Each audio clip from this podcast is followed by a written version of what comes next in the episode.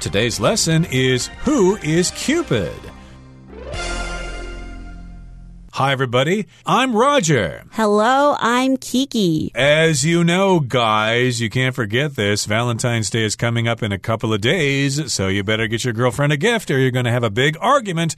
But, uh, of course, because Valentine's Day is coming up, we can't pass a Valentine's Day without discussing the love god whose name is Cupid. And uh, you probably know who Cupid is. It's that baby that shoots arrows at people. And if Cupid shoots an arrow into both a boy and a girl, they will fall in love. Right. And the Cupid is basically a uh, flying fat baby that match makes people, right? Mm. And uh, today we're going to find out more about Cupid because he's not just a fat baby. There's actually a lot more to who Cupid is and also why he's associated to love and Valentine's Day. So today we're going to learn more about him. So let's listen to part one. Who is Cupid? The image of Cupid, a naked winged infant holding a bow and an arrow, has long been associated with Valentine's Day and love. But how did this connection come about? Let's have a look.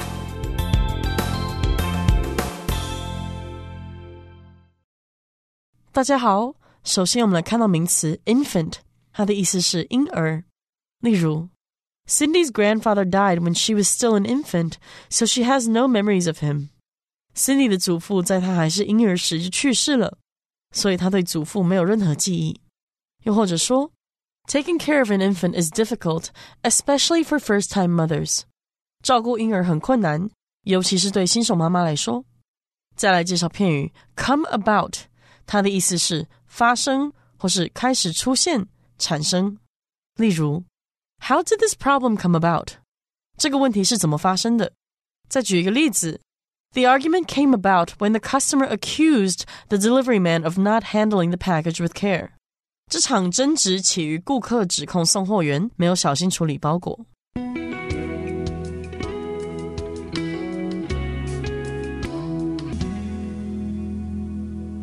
Okay, so here's part one in today's lesson. The image of Cupid, a naked winged infant holding a bow and an arrow, has long been associated with Valentine's Day and love. So if you hear the word Cupid, then this image will come to mind. You're going to see a naked winged baby or an infant. An infant basically is the same thing as a baby.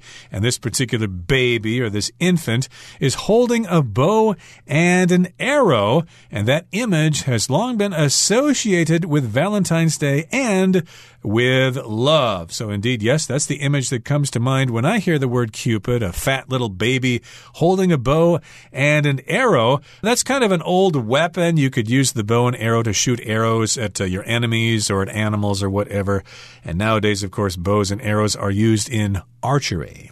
So it's interesting to think that a bow and arrow is something you hunt with. So mm. does that mean that Cupid is hunting lovers? Kind of interesting, yeah. Why would he connect lovers by using something that normally would kill somebody? But again, this image has long been associated with Valentine's Day and love. So here we've got the verb to associate, and it's often used with the preposition with to associate something with something else. It means they are related to each other. When you think of one thing, you think of the other. So you want to link something to something else. But how did this connection come about? How did this idea of Valentine's Day and Cupid or the thought of love and Cupid, how did this idea become or come to be? When something came about, it is when an event happens or an event taking place. So how did this connection come to be? So let's have a look and listen to part two. Before Cupid took on the image of a baby, he was known in Greek mythology as Eros, the handsome young god of love. Eros made people fall in love, but his reasons for doing so were not always benevolent. Sometimes he used his arrows as a form of punishment. In one instance, when Eros was insulted by Apollo, he pierced Apollo with an arrow, and made him fall hopelessly in love with a woman who would never love him back. In ancient Rome, Eros came to be known as Cupid. The Romans portrayed Cupid as a more childlike and less aggressive figure. Later, when 15th century artists began painting scenes from Roman mythology, many of them depicted the winged god as a plump, cheerful baby with curly blonde hair and rosy cheeks.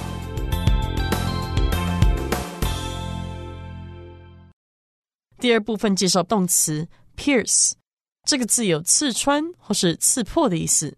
例如，The man was sent to the hospital immediately after a sword pierced his arm。该男子的手背被剑刺穿后，被立即送医。或是，A nail pierced one of the car's tires。一根钉子刺穿了那辆车的一个轮胎。再来是形容词 childlike，意思是像孩子般的。纯真无邪的，或是单纯的，我们可以说 ，Emily has childlike skin。Emily 有孩子般的肌肤。再举一个例子，Sometimes Ivy's attitude is very childlike。有时候 Ivy 的态度非常像小孩子。下一个看到名词 aggressive，它是富于攻击性的、好斗的、挑衅的，但它也可以是积极进取的意思。例如。The child's aggressive behavior worried his teachers and parents. 那孩子的攻击行为让老师与父母很担心。或者，You must be somewhat aggressive if you want to succeed in business. 如果你想在商场上成功，就必须得有些冲劲。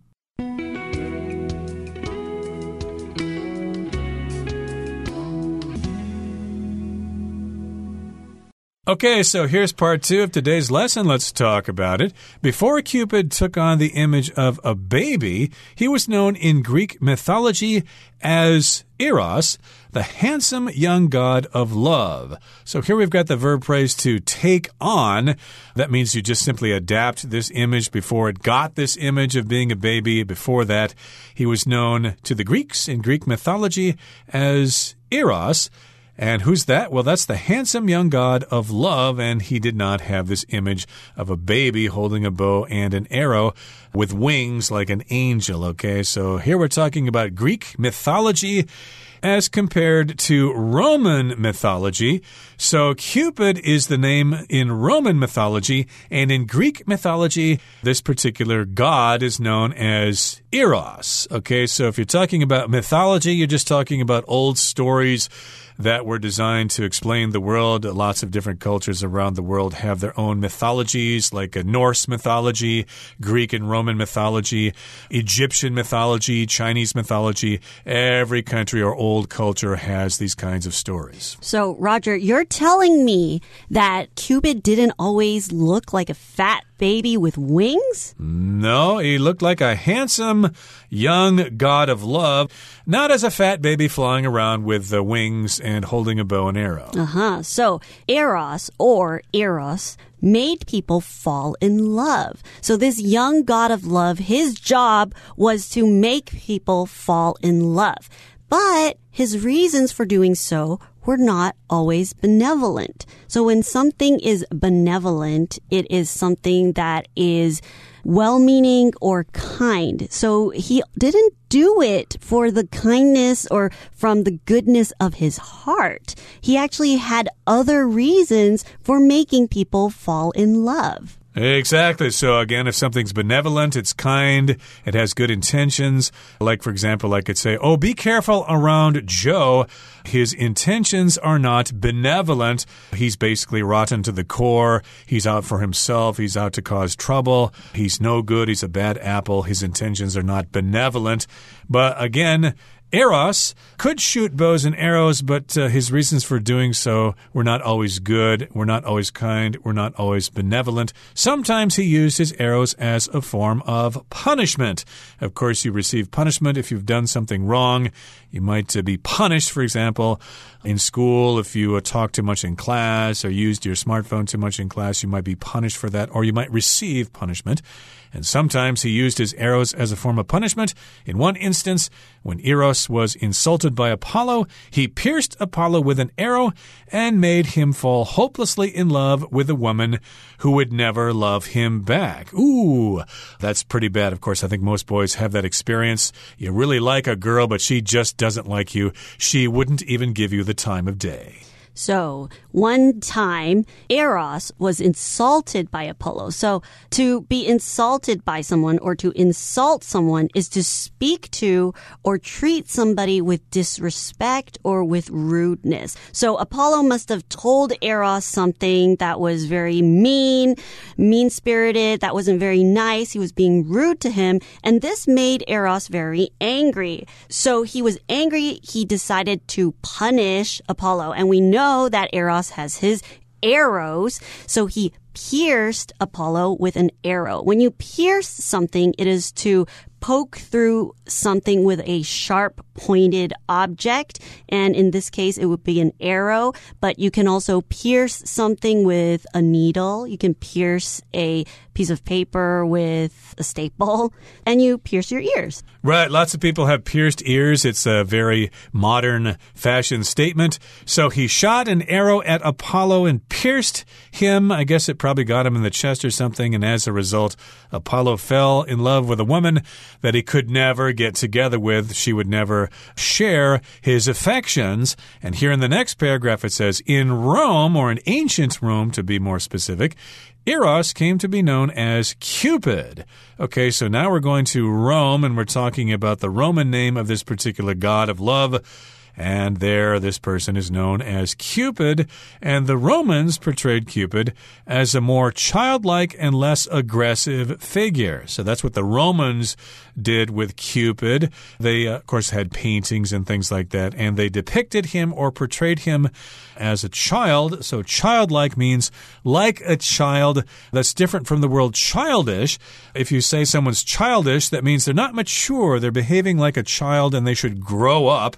But here, if something kind of looks like a child, then you say it's childlike. Right. And in this case, the Romans, they wanted the idea of Cupid or the figure of Cupid to be something that was nicer or the idea of Cupid to be a less aggressive figure. So a less menacing person and somebody that is more loving. So when something is aggressive, they have very strong negative feelings towards something and they can sometimes be violent. Okay. So when you're aggressive, you're very hot headed or you'll talk very aggressively. You'll talk very strongly and they didn't want Cupid to be like Eros, so they decided to change the image of Cupid to be more childlike. But he's less aggressive. He doesn't look like he's only out for himself.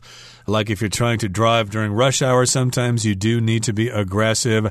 Or if you want to get ahead in the business world, you need to be aggressive. You can't be a nice person. And later, when 15th century artists began painting scenes from Roman mythology, many of them depicted or portrayed the winged god as a plump, cheerful baby with curly blonde hair and rosy cheeks. So, of course, back in Roman times, they did not have cameras, they did not have smartphones that could take pictures, they had to paint things. So, that's a way you can depict art by using paint. So they painted scenes from Roman mythology. They would paint images of the gods, like uh, of Jupiter or Zeus or whatever he's called in Roman mythology, or Neptune, etc.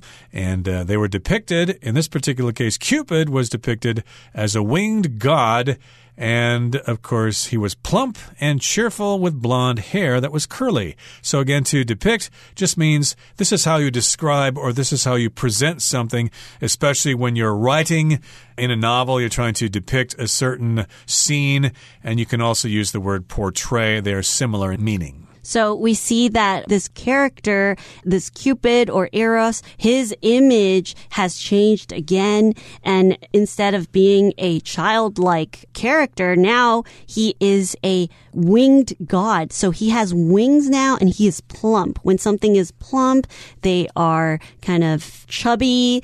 And when you think of plump, you think of something that's very cute. And sometimes you can also describe certain fruits as being plump. When you have a plump peach, it's a very juicy peach. And now this depiction of Cupid, he's become a cheerful baby. He's a small baby that flies around with his arrow and bow. And he has curly blonde hair and rosy cheeks. So when you think of Cupid, it is way less aggressive now. It is a cute little baby. It's not harmful. And in fact, he brings lots of love to people. So this is now the new depiction of Cupid and also the idea and the image that we think of when we think of Cupid in modern day. Now, Romans probably had a lot of white people, a lot of Caucasians, so of course lots of them had blonde hair, and that's how Cupid was depicted. Blonde, of course, refers to a light color of hair. In Chinese, you often say golden hair, but we use the word blonde more often. And we kind of follow the French spelling rules on this. If it's a boy, we spell it B L O N D, but if we're talking about the color of a girl's hair, then you add an E to it, but they're pronounced the same same blonde. Okay, let's move on now to the third part of our lesson for today. We'll listen to it first, and then we'll come back to discuss it. As for Cupid and Valentine's Day, some agree that this relationship came about in the 18th century, when the tradition of making and exchanging Valentine's Day cards took root. Cupid began appearing on those cards, along with hearts, flowers, and love knots, as a symbol of affection.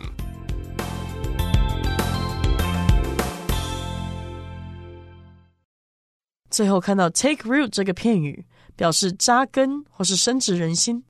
例如，After a few weeks, the seeds I placed in the soil took root and began to grow into plants. 几个星期后，我种在土壤里的种子生根了，开始长成植物。再看一个例子，The basketball player's excellent performance took root in Andy's heart and made him fall in love with the sport.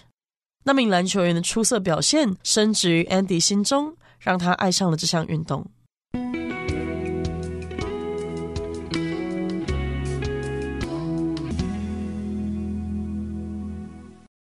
Let's wrap things up and talk about Cupid and Valentine's Day.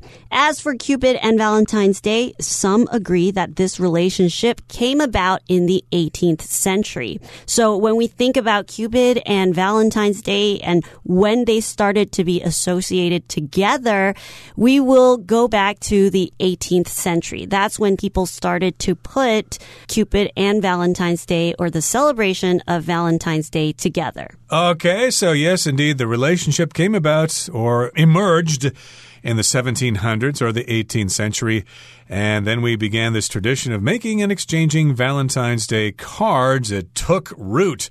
So here, took root is the past tense of to take root. That means it became established, it became common, and it was very difficult for it to go away. It became a tradition, and you can talk about this in regards to other traditions. When did the Chinese tradition of eating mooncakes during the Mid Autumn Festival, when did that take root? When did that become common? And when did it uh, become permanent? So when you think about something taking root, a root root is something that grows underground. It goes deep underground. So when you think about taking root, it's really something that has settled into something and they're here to stay. Cupid began appearing on those cards along with hearts, flowers, and love knots as a symbol of affection. Affection is the act of showing your love or showing how you feel about somebody, showing your emotion towards someone. So when you want to show affection, you want to show somebody how you care about them. And there are different ways of showing affection. And in this case, giving Valentine's Day cards is a way to show affection. And on these cards, we will think of symbols of flowers, hearts, and love knots to be a part of the design. And Cupid will usually appear on those cards. Right. And of course, if you tie ropes, if you are a sailor, you need to know all your knots. Those are different ways of moving the rope around so it can attach things together. Like when you tie your shoes, that's a knot.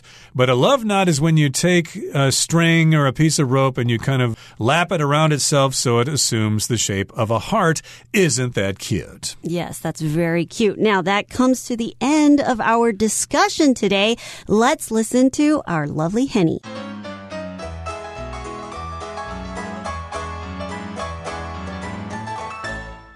各位同学，大家好，我是 Hanny。我们来看今天的文法重点。课文一开始提到，The image of Cupid 点点点点点 has long been associated with Valentine's Day and love。好，那这边我们就是要介绍 associate A with B 的用法。Associate 或是念作 associate，它当动词可以表示联想或者是使有关联。那我们除了用到 associate A with B，也可以用被动语态 A be associated with B 去表达出两种常见的语义。第一个语义就是表达将 A 和 B 联想在一起，像是 Many people associate summer with the beach，许多人会把夏天跟海滩联想在一起。好，那第二个语义是表达使 A 和 B 有关联，例如 These symptoms are associated with anxiety，这些症状与焦虑症有关联。课文第二部分，他提到丘比特在希腊神话中被称为 Eros，是一位年轻英俊的爱神，他让人坠入爱河。那文中是用 fall in love 来表达相爱、坠入情网。那我们可以用 fall in love。with somebody 来表达爱上某人。相反的，fall out of love 是指不再喜爱，后面同样可以接 with somebody 来表达说不爱某人了。那我们这边也补充几个跟恋爱啊、迷恋有关的用法。第一个补充的是 fall head over heels in love。With somebody，这是表达彻底爱上某人，深深的爱上某人。那其中的 head over heels 是用来表达彻头彻尾、完全的、深深的。好，那第二个补充的是 fall for somebody，这是表达迷恋、倾心于某人。那么 fall for 它是源自于。鱼看到鱼饵的动作，那引申的意思就是表达迷恋或者是有被骗的意思哦。我们来看一下，如果它的受词是人，fall for somebody 就是爱上某人；可是当这个受词是事物，fall for something 则是表达被某事物所欺骗。所以就要看上下文喽。我们来造个例句：Dexter fell for Emma the first time he met her。Dexter 第一次遇见 Emma 就被她迷住了。第三个补充的是 lose one's heart to somebody，这是把心都给别人了，意思就是倾心于某人、爱上某人的意思喽。那第四个是 have a crush on somebody，这是表达迷恋、喜欢某人，通常是指对某人短暂而强烈的喜爱，尤其是可能青少年时期的那种短暂的爱恋那种感觉。举例来说。I had a crush on Tammy's brother when I was in junior high。我国中的时候曾经迷恋过 Tammy 的哥哥。好，那以上就是今天重点整理，我们来回顾今天单词吧。Infant. A week after his birth, the parents took the infant home. Associate. I have always associated pine trees with Christmas. Insult. Dan didn't intend to insult her, but his thoughtless comment ended up hurting her deeply. Portray. The artist portrayed the beauty of nature through his landscape paintings. Aggressive. That boy is very aggressive, he's always trying to fight with others. Depict. The novel depicts the knight's journey to save the kingdom from a dragon. Affection. Jared bought Lucy some flowers as a sign of his affection.